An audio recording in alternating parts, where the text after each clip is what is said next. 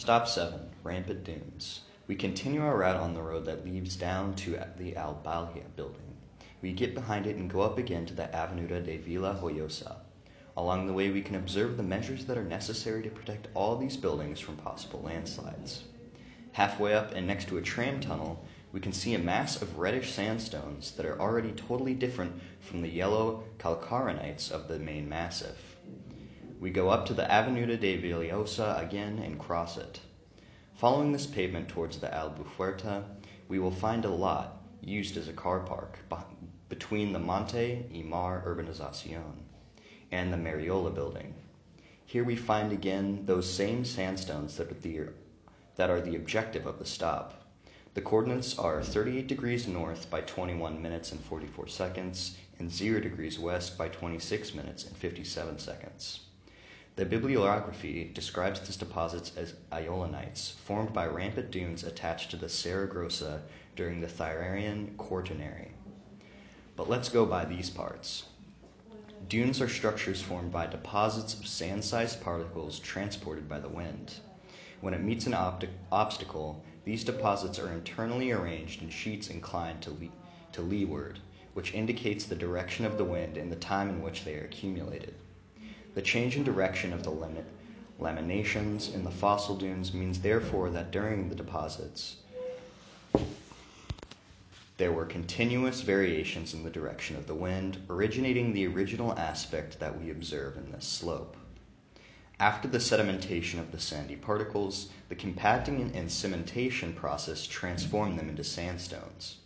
These sandstones of wind origin are called aeolianites.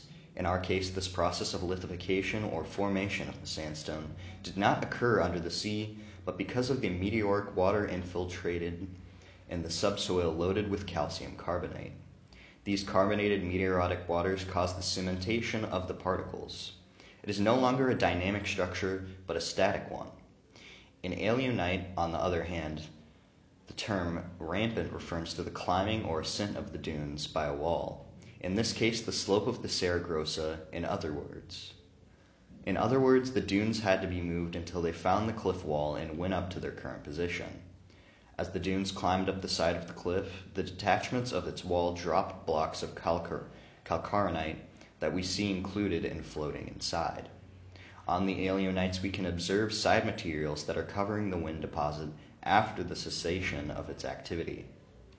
If we look around, we can ask ourselves, where do the sands that formed these dunes come from? This sand must come from the bottom of the sea, since it contains fragments of shells.